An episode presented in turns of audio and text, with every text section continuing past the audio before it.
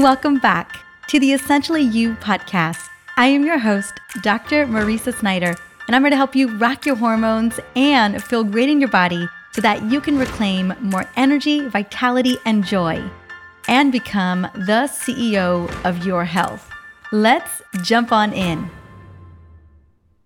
Picture this it's Friday night, and it has been a crazy stressful week. And guess what? You deserve a night out. So you head to your favorite Mexican restaurant and you end up eating all the chips and salsa before dinner because they always bring you chips and salsa and you were so hungry. Then you order some enchiladas, you have a big strawberry margarita plus dessert. Now, the next moment, you were probably feeling pretty good, wired, maybe a little bit tipsy. But then an hour later goes by and you are making a beeline to the couch to either eat some more dessert or to just pass out in front of the movie because you are so tired. So, what is going on? Why is your body responding in this way? Well, let me break it down on a physiological level. First, you've just downed a lot of sugar with dinner from the chips, the enchilada, the margarita, the dessert, the whole thing, right? And your body is experiencing a physical and an emotional roller coaster after having too much sugar. Now, why the emotional roller coaster? We often don't think about this part, but it's because the minute you put that margarita or that sugar laden food in your mouth, you get a surge of dopamine, which is a feel good hormone with addictive properties. Then, as blood sugar floods your bloodstream, the pancreas releases insulin to control the blood sugar spike. This suppresses the fullness hormone leptin, which makes your brain give you the green light to eat more chips, more margaritas, or more candy, or maybe down a pint of ice cream, whatever it may be. Now, as this glucose is being rapidly digested due to the fast influx of insulin, your spiked dopamine and blood sugar levels fall quickly, landing you in a blood sugar crash. Now, when it comes to blood sugar crashes, which I have personally seen with wearing my continuous glucose monitor, I will have to say that it really depends on the person, on what you ate, and when you ate it. Even sometimes in the order that you ate food. So there's a lot of factors that are determining this blood sugar crash. Because of that, a blood sugar crash can take effect in 15 minutes, which is really, really fast, or it could take a couple of hours after eating. For example, I want to share with you something that happened to me earlier this week because I've been wearing a continuous glucose monitor for about 10 days now. And earlier this week, we brought over dinner to our best friend's house from a place called Flower Child. Now, this place, this food restaurant has really healthy food. And instead of soda fountains, they have all these amazing iced teas and they also have a couple of really sexy lemonades. Now, on this particular night, I chose for the four adults to, I, I chose decaf açaí iced tea. And for three of the iced teas, so for my husband and our best friends, I added a small amount of their signature rose petal lemonade. I like topped off an eighth of the iced tea with this lemonade. Well, in the commotion of trying to load up Kingston and get everything in the car, I mixed up all of the iced teas and I didn't know which of the, the four was mine that had no lemonade at all in it. So I ended up trying a couple of them and I couldn't figure it out. So I decided to start drinking one. And I knew that one way or the other, I was going to find out if I had one with a lemonade or not. So about 30 minutes later, I checked my CGM and oh my goodness, my blood sugar shot up like a hockey stick. Obviously, I drank one of the three with a little bit of lemonade. My blood sugar went from 76 milligrams per deciliter to 165 milligrams per deciliter. Now, I want to just kind of break down a little bit of this. Ideally, when you eat a meal or you drink a beverage, you want to stay within the zone, the optimal zone of 70 milligrams per deciliter to 110. So you should never go over 110 in a meal, ideally. And I blew right past 110 over to 165. That was a 87 milligram per deciliter spike, which is crazy. It, it looked like a hockey stick. And I want to just note a couple of things about this because this was a huge spike, one that I've only seen one time before when I had half of a tall frappuccino with only one pump of the espresso mix. I saw a similar massive spike. So first thing to note here is that I was eating dinner around 6:30 p.m. and I know that anything past 5:30 I become more insulin resistant. And the later it gets, the more insulin resistant I get. And that's the case for all of us. Our bodies are just slowing down for the night. Number two, I drank the iced tea with lemonade before I ate anything else.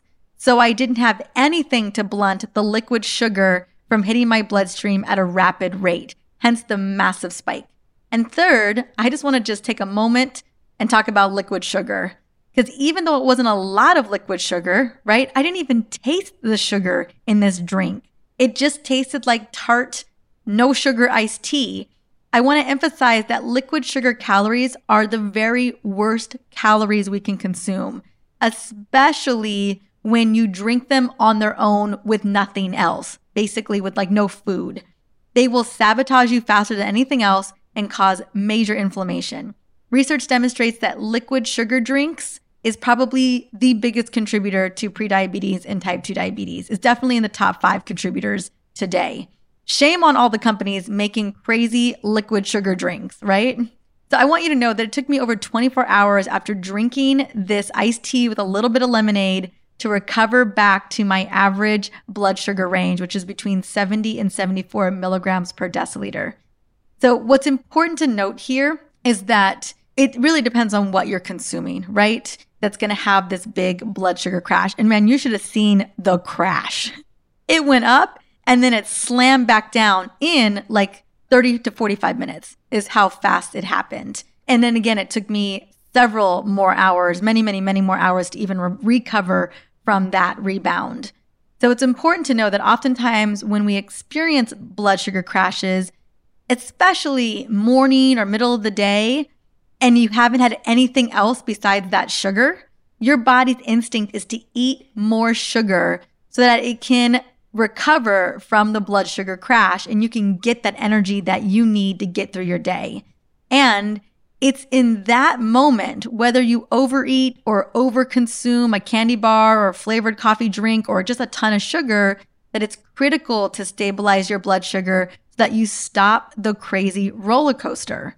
And not gonna lie, it can be very hard to not give into your brain that is sending you strong signals to eat more sugar to stop that crash. So, how do you do that, right? How do you even get in front of it? So, what I want to do is I want to share five fast and effective ways that you can stabilize your blood sugar after overeating or consuming a lot of sugar, like in the form of a Venti chocolate chip frappuccino or an entire bag of chips or an entire bag of cookies or a pint of ice cream, even if it's cashew milk ice cream, right? It's still got sugar in it. So, here is the first of the five tips that I recommend. Number one, go for a 20 to 30 minute walk or walk stairs for like five to 10 minutes.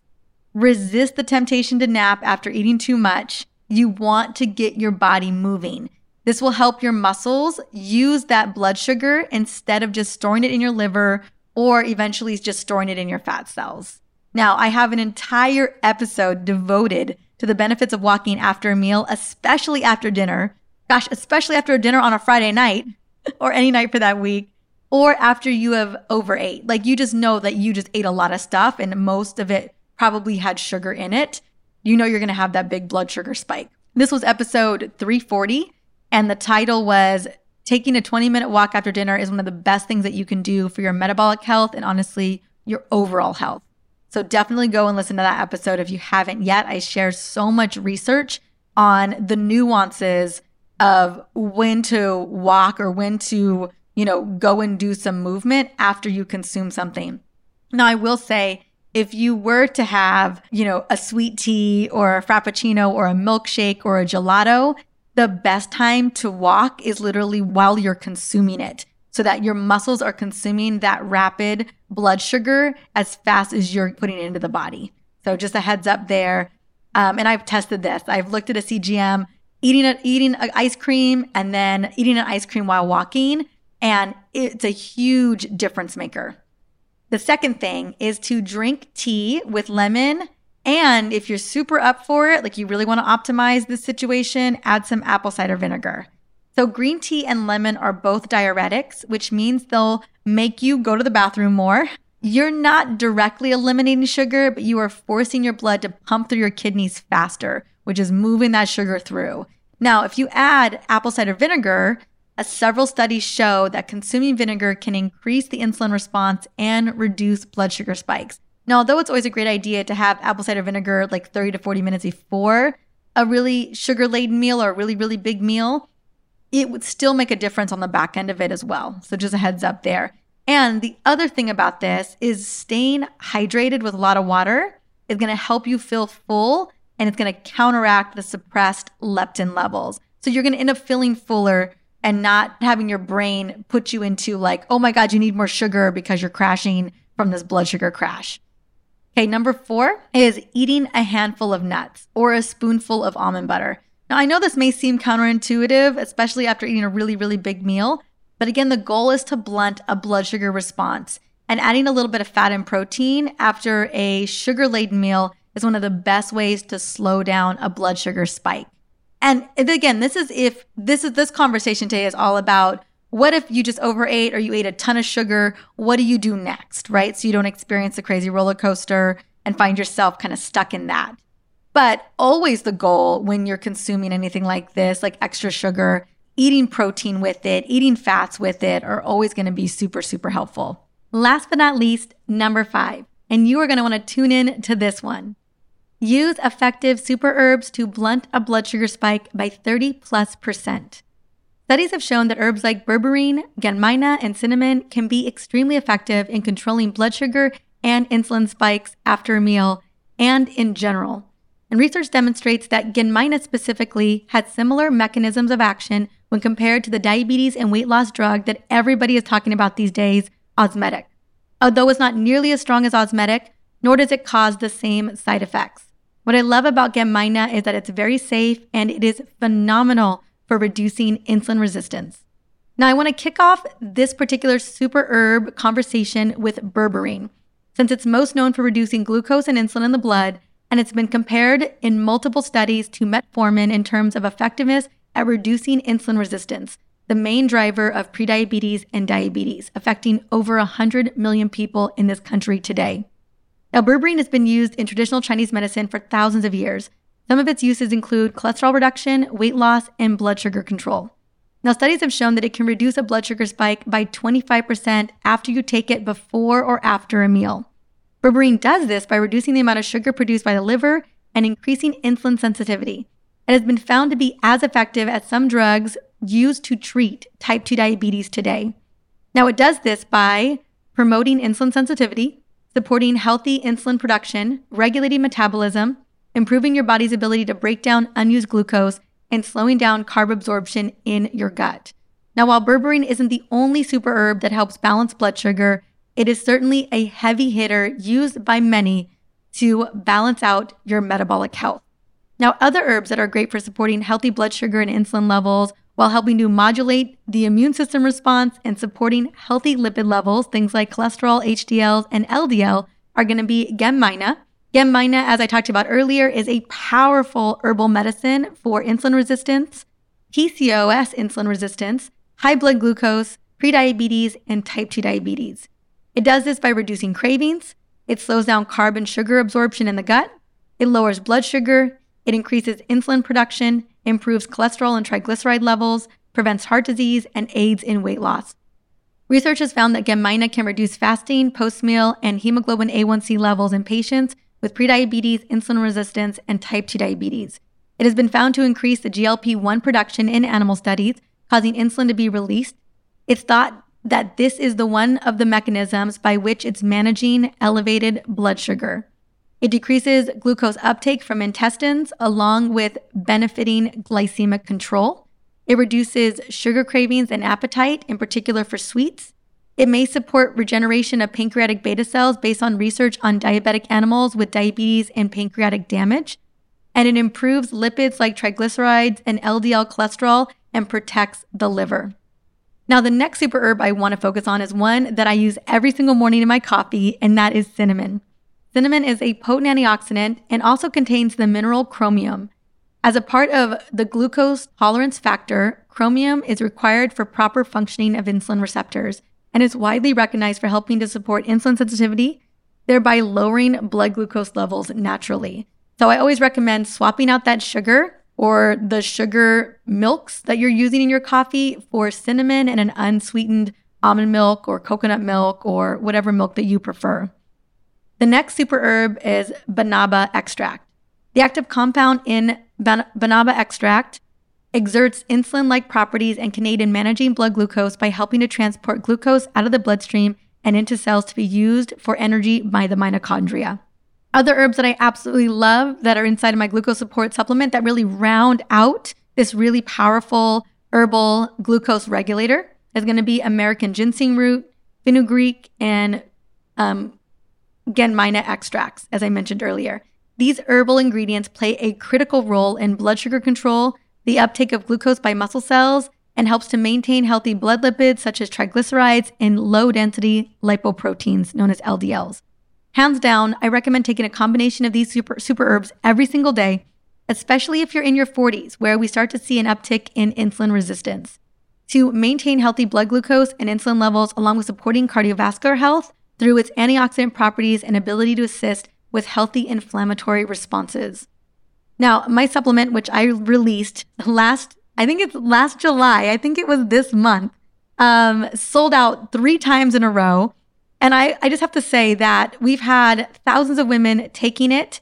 And I cannot tell you how many people have come back to me and reported to me that it lowered their fasting glucose, it lowered their hemoglobin A1C.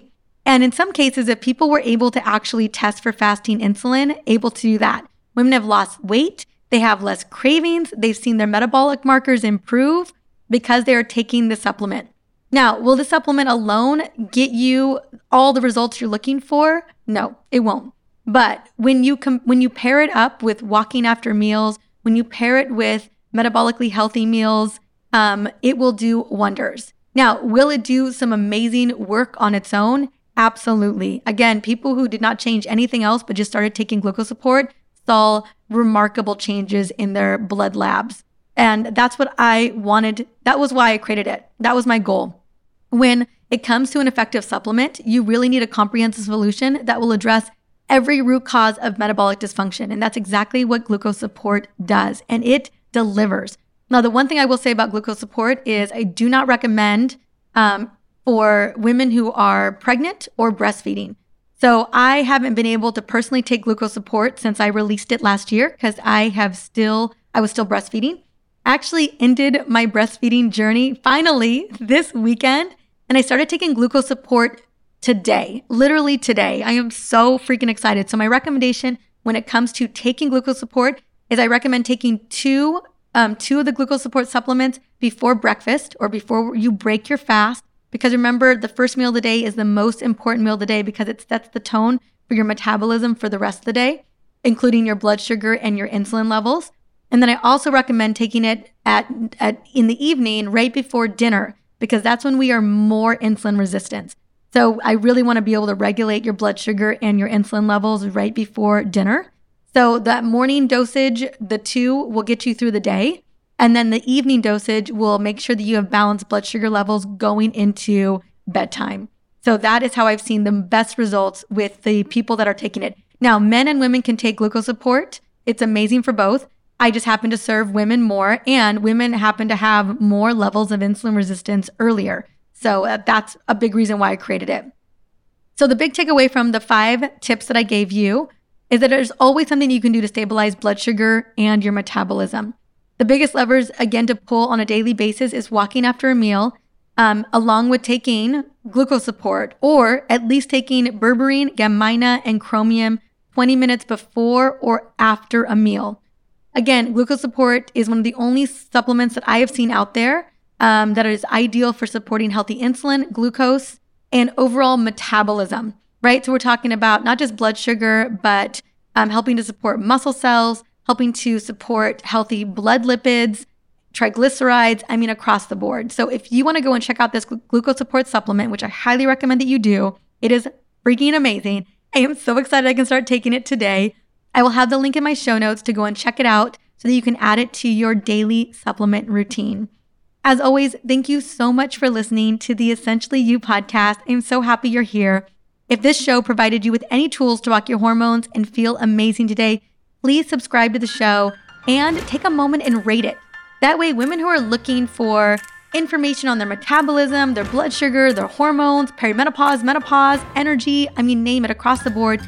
It women who are looking to understand their bodies and become the CEO of their health, they will have a place to land. That place is here. Again, until the next episode, have an amazing day.